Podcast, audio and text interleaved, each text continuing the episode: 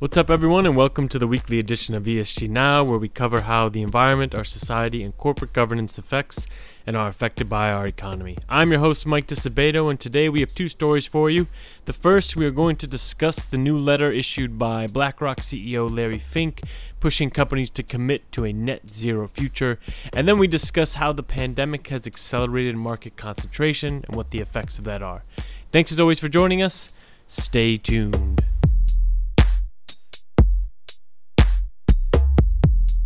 So, this week was a big week for climate action. On Wednesday, President Biden of the U.S. signed a number of executive actions aimed at putting the U.S. back on track to addressing climate change.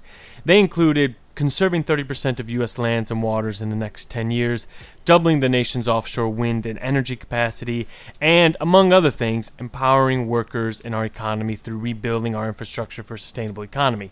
That last thought intertwines with the climate ambitions of another major player in the global economy, Larry Fink, the CEO of BlackRock.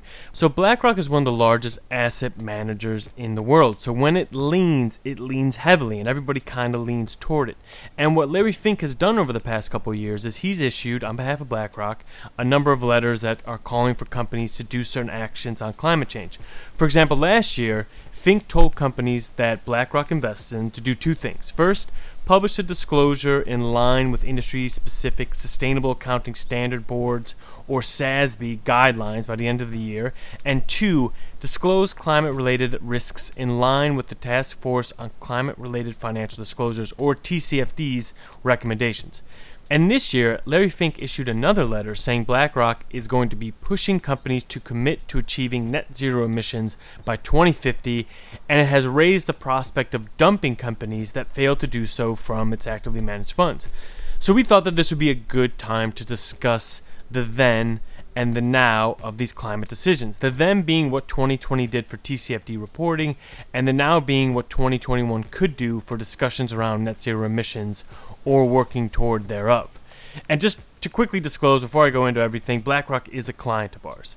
So, what I first wanted to figure out before I went into what they're asking for everyone to do in 2021, I wanted to understand what BlackRock's move to push TCFD reporting did for the market in 2020. And to understand that, I called up our head of research, Linda Eling Lee, to get her thoughts on how this past year was for TCFD reporting.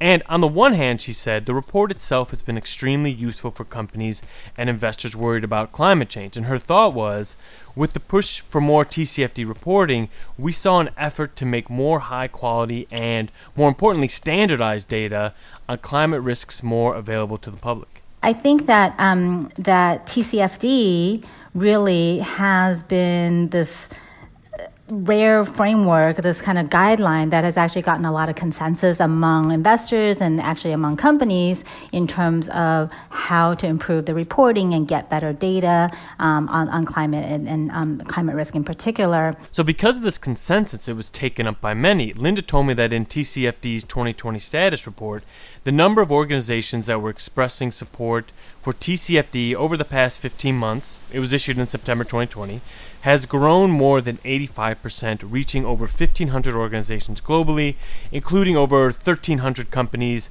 with a market capitalization of 12.6 trillion USD and financial institutions that are responsible for assets that are worth over 150 trillion USD. And that sounds like a lot. I mean, whenever you list what asset managers are responsible for in their monetary worth, it sounds like a lot.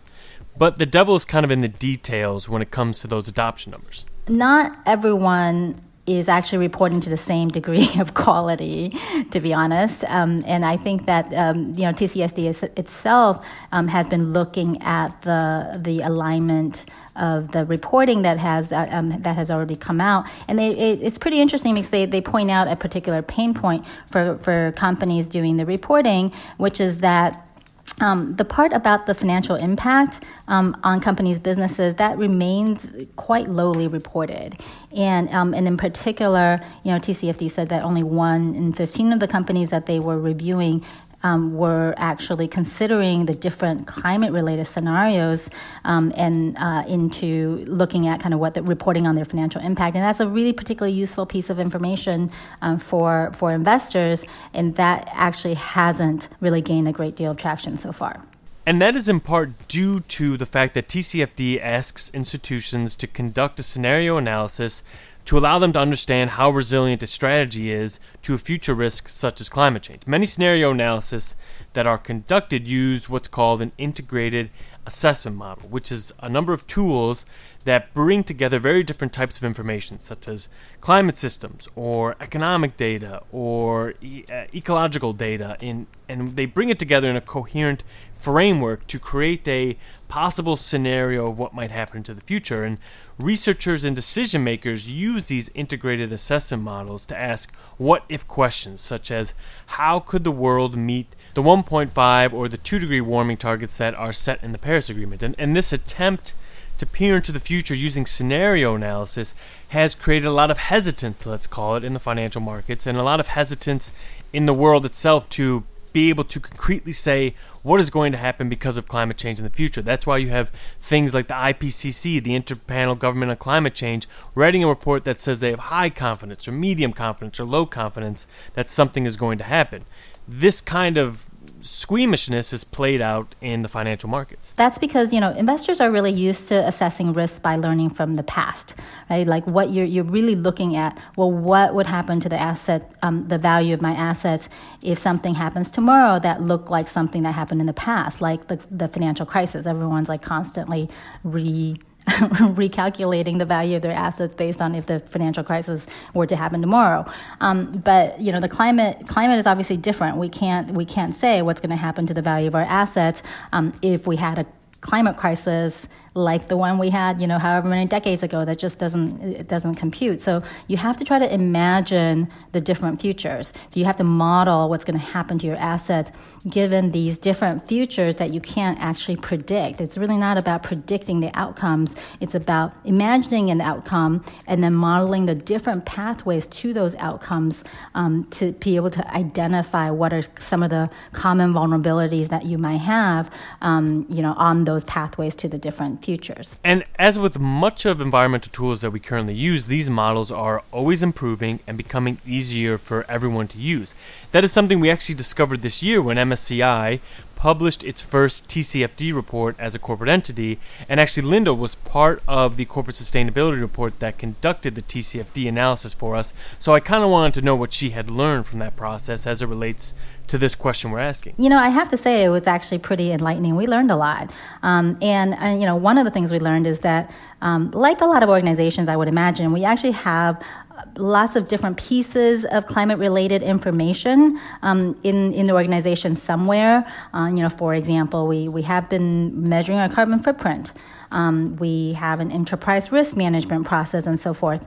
Um, but I think that the TCFD exercise, like what it actually forced us to do as an organization, was um, to put that all together in a more holistic way. And actually, um, that really kind of helped us identify what some of our gaps are, what some of the vulnerabilities are um, in terms of where we needed to be headed. And we were able to do this by using one of our internal models. Our Climate Risk Center has this model that measures climate value at risk and temperature alignment that can be used for scenario analysis. And what we found is that today, if MSCI did nothing, if we just continued business as usual, we are on a trajectory that would be aligned to a world that warms 2.3 degrees Celsius above pre industrial levels. So MSCI announced, because of this TCFD analysis that we did, that it would target a Scope 1 and Scope 2 emissions reduction of 50% by 2035 and a scope 3 reduction of 20% by 2035.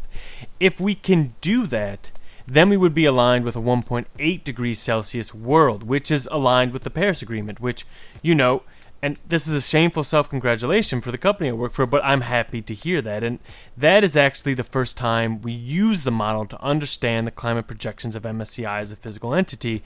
Because before that, our model was used to understand the climate trajectory of a portfolio. For example, the Bank of England, the Government Pension Investment Fund of Japan, CalPERS have used our models for their TCFD reports, but they used it to model um, the scenario analysis for their portfolios, for their uh, companies that they hold. But this time we wanted to do an actual physical company risk assessment. And I think because of that, um, because of this letter by Larry Fink and BlackRock, uh, we are able to see that ultimately what has happened is that with these TCFD reports, more companies are able to disclose on their climate related risks in line with the TCFD recommendations, and then they're able to make a commitment to achieving some sort of reduction amount by a certain time. And that in itself, I think, is what is important about measurement. Sometimes I worry about these pushes for disclosure as a way to address increased emissions because they feel as though they are not enough. But we do see that when we acknowledge that these things can be quantified and thus change in our economy, we can begin the process of figuring out how to make those changes. And the process to make those changes can often come afterward in the form of regulations because a letter from the largest asset manager in the world is great. But when an agenda within a letter is backed by regulations, then it has a foundation for actual change, and regulations are starting to support TCFD recommendations. For example, this year, climate risk reporting will become mandatory for large companies in the UK and for financial institutions in the UK, and they will have to use the guidelines that are set out within the TCFD. So that's kind of a foundation that's being built. So, what comes after a foundation of reporting is set up? While planning on how to react to that reporting. And that brings us to the other public letter that Larry Fink of BlackRock wrote for 2021, pushing for companies to commit to achieving net zero emissions by 2050. And BlackRock is not alone on the call to net zero. For example, the Net Zero Owner Alliance and the Institutional Investors Group on Climate Change have also been making these requests. But since we talked about the content of one Larry Fink letter, I decided to talk about the content of the second Larry Fink letter. And to do that, I called up my colleague Bruno Ras, who has just finished researching net zero commitments for us, and I asked him to put this into context. And just when you hear him talk, just remember that net means what remains after removal. So net zero is not zero greenhouse gas emissions, it's net zero emissions after the removal of some emissions that have been put into the world. Anyway, here's Bruno. We have countries that have come out with net zero targets, you know, Japan, China, South Korea, uh, the EU, the, the Biden administration is also talking about net zero. So that's one thing at the country level. Uh, then you have a lot of companies that have come out with net zero targets, uh, which is really about reducing their emissions um, uh, of their of their activities. And then you have investors that and, and, lenders, so the financial institutions that are talking about net zero. And in their case, um, it's generally it could mean different things, but it's generally about um, you know, the, their portfolios, so their loan books for lenders or their investment portfolios being uh, also net zero, which really means, therefore, that the companies that they invest in uh, themselves have to be have to be net zero. So many entities have made these sorts of commitments. Most have made targets that they would like to meet by 2050, but some have shortened them, especially tech companies, to about 2030. And here there is a tension. A timeline that is too long denotes a lack of ambition, but a timeline that is too short could be unrealistic. But if most can meet their net zero targets by 2050, we stand a good chance in meeting the objectives of the Paris Agreement. And Bruno told me that there's a fair amount of momentum behind these net zero targets and trying to meet them, which is great. But like with those that are using the TCFD recommendations and how many people are starting to use them that we talked about earlier with Linda, the devil is in the details. It's excellent that a company like Facebook or Google has made a net zero commitment, but these online companies have relatively low emissions. What you need to pay attention to are companies like construction material companies, like a cement company, who have made a net zero claim because those are the ones that we need to start really figuring out how to decarbonize their operations and how to decarbonize their materials in general. If you're uh, a company that is active in a business which has substitutes or, alternative ways of manufacturing, uh, if that's what you're doing, or, or, I'm thinking here of utilities, right? So there are different ways to generate uh, um, electricity for electricity utilities uh, you can move away from fossil fuel generation and uh, towards low carbon, you know, renewables or even potentially hydro um, or the other forms of low carbon uh, generation. These are there are alternatives, and it might they might not be free. It might be costly to change that, but it, it might at least it's at least possible.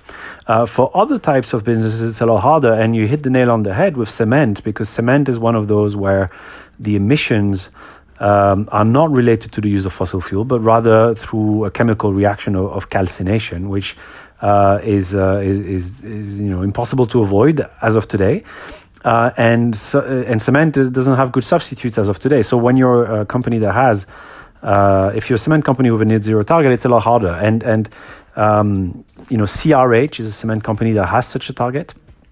And for them, what it means, if you look at the disclosures of the company, what it means is actually looking into carbon capture and storage. Ah, okay, so there it is. The big concern with net zero commitments, the net in net zero, the removal of carbon emissions, and how you can do that. Right now, things like carbon capture technology are really you know young and they're not that developed. And also, it's kind of hard to quantify how much carbon you've actually removed from the atmosphere. Now, that doesn't negate the importance of the market. It's just me saying the applicability of the technology is still in flux.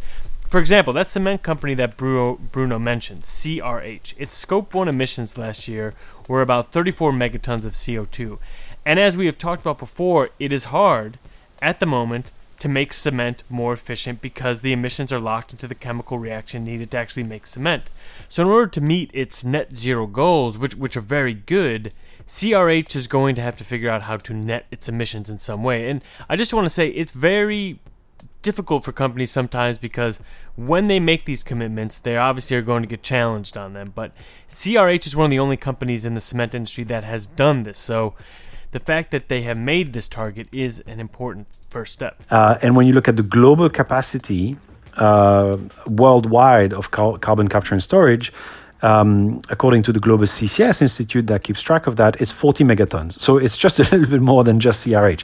And of course, uh, it's unlikely that CRH will be able to to use all of the all of those um, all of the capacity that they need. Right. So the technological feasibility of relying on carbon capture and storage today is is not there. That doesn't mean it won't be there, especially if you're looking at a three decade target. It's you know entirely possible that it will be there, but at the moment it's it's not there, and so that's that's definitely something to to bear in mind. You can also try to get to net zero by using something called carbon offsets, where you pay someone else to emit less, thus lowering your net emissions, or by planting trees or conserving a forest, which all again excellent things. And there are questions around the effectiveness of this. Trees usually take around 50 years to remove enough carbon from the atmosphere to be considered a carbon sink. And what if you paid someone not to pollute who was already not going to pollute? What have you really achieved? Larry Fink was asked this exact question in an interview with Squawk Box on CNBC, and he said he was confident in the process of carbon offsets and that he was confident in the advancement of the carbon removal technology and carbon offsets market. It is something that is echoed by groups like the Intergovernmental Panel on Climate Change that noted in their massive assessment report on climate change that the advancement of carbon capture technology and the continued development of a carbon offset scheme was vital for our society to stave off the worst effects of climate change. So, with all that in mind, it seems that even though there are problems with these pushes, even though more needs to be done, they are important to pay attention to and they are important steps in trying to lower our world's net emissions.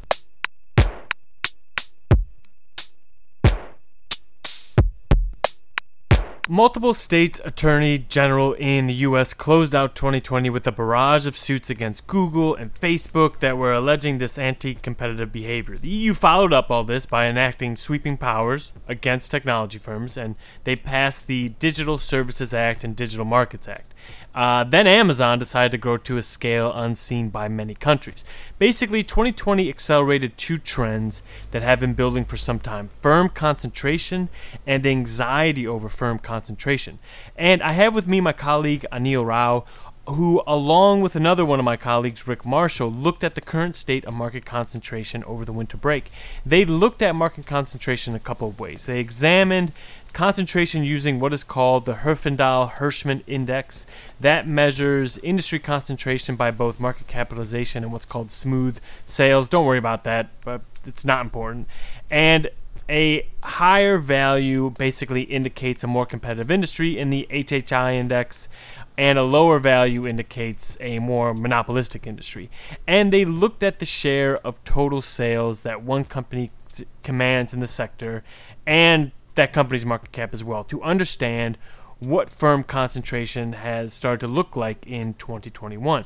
What they found was that, as a whole, market concentration is increasing, meaning there are less firms in the market, and those firms are getting a lot of money and attracting a lot of attention of regulators, and that this is continuing to happen due to the pandemic. But I guess, Anil, I'm curious why you wanted to look at market concentration in the first place. Could you put its importance into context for me, uh, if you will? Regulators, consumers, investors could likely be grappling with the influence of a handful of firms throughout 2021. This could be one of the major headwinds that investors face. Um, and intuitively, we feel market concentration from a few firms in our daily lives. I know my own personal spending on Amazon um, has soared throughout the pandemic. Uh, a handful of firms, Apple, Amazon, Facebook, Google, we've come to subordinate our lives to many of these firms' services. Um, and these firms, in some cases, run parallel sovereign services. Apple runs a bus system throughout San Francisco. Amazon, in effect, runs a, a uh, parallel postal service right? So these firms have just come come to dominate our lives, but they've also come to dominate markets. Um, and we've looked at this before. We've looked at, say, what is the the largest firms weight within a broad-based equity index, right? Right now, um, you know, the the weight of those five firms that I mentioned is you know over 20% within the U.S. equity market. So that's you know, nearing all-time highs. Uh, these firms, the effect, their you know their their growing size over the last few years have distorted some well-established investment rules of thumb, or you know, uh, let's call them. Um, uh, they've they've distorted a well-known value premium. They've distorted a size premium. They've distorted real estate markets where those firms are based. They've you know, driven high levels of income inequality. So we think that these firms, you know, the in, the influence of these firms are something that regulators, consumers, investors are probably going to be thinking about, right? Um, so what we did, what we did is we kind of examined across a couple of different dimensions, sales concentration, market cap concentration. How did firms influence the industry that they operate in, right? Um, now, that's kind of interesting because it turns out the Department of Justice looks at firms' influence within their own industry, within their own market, as one measure of monopolistic behavior. And we're not setting out to try to prove if a market is competitive or to prove if a firm is engaging in monopolistic behavior or not. Um, but one of the catalysts for this work that we've done was the end of 2020 saw a flurry of activity, of legal activity with state attorney generals launching um, lawsuits against Google and Facebook around cartel pricing, right? Um, and the European Union followed suit with, uh, you know, the Digital Services Act and Digital Markets Act, which really enacted sweeping power against technology firms. So clearly, this is on regulators' mind. It could very well be on investors' mind throughout 2021. I think what you said there about inequality that that's been on my mind a lot with 2020 um, and the pandemic in general because we saw uh, so many people lose their jobs, inequality skyrocket, but then we also saw the stock market skyrocket, and that seems like concentration could be a way to kind of understand that. I'm I'm curious though if you and Rick saw anything that you found as shocking. You know, when we think of the retail food and shopping industry, everyone knows that Walmart commands a lot of the sales. But uh, were there some other findings that you had that were particularly surprising?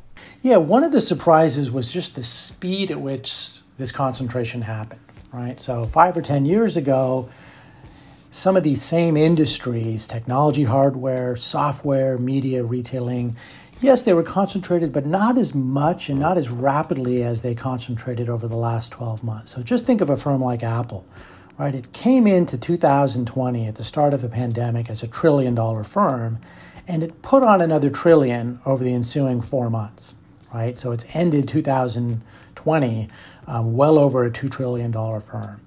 So the effect of that in its own industry, within the technology hardware industry, is Apple is not only the largest firm, but it absorbs 80% of the profits in that industry. It has 50% of the sales. It's virtually, um, while that size of that industry, while the size of the tech hardware industry is well over 100 firms, right? It's almost as though it's one firm and 99 others. One firm that really captures almost all of the profits, and then and then a you know handful of smaller firms kind of floating around the big whale. Um, and so that was surprising. It just how rapidly these industries became concentrated over the last couple of years.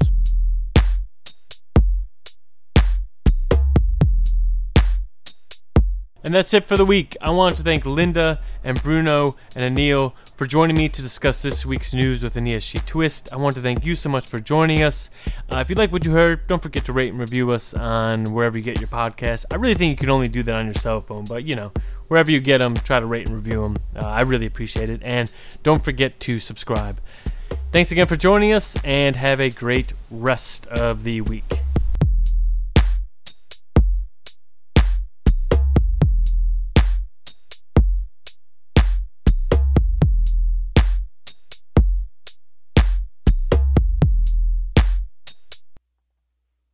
The MSCI ESG Research podcast is provided by MSCI Inc.'s subsidiary, MSCI ESG Research LLC, a registered investment advisor under the Investment Advisors Act of 1940. And this recording and data mentioned herein has not been submitted to nor received approval from the United States Securities and Exchange Commission or any other regulatory body. The analysis discussed should not be taken as an indication or guarantee of any future performance, analysis, forecast, or prediction. The information contained in this recording is not for reproduction in whole or in part without prior written permission from MSCI ESG Research. None of the discussion or analysis put forth in this recording constitutes an offer to buy or sell or a promotion or recommendation of any security, financial instrument, or produ- product or trading strategy. Further, none of the information is intended to constitute investment advice or recommendation to make or refrain from making any kind of investment decision and may not be relied on as such. The information provided here is as is, and the user of the information assumes the entire risk of any use it may make or permit to be made of the information. Thank you.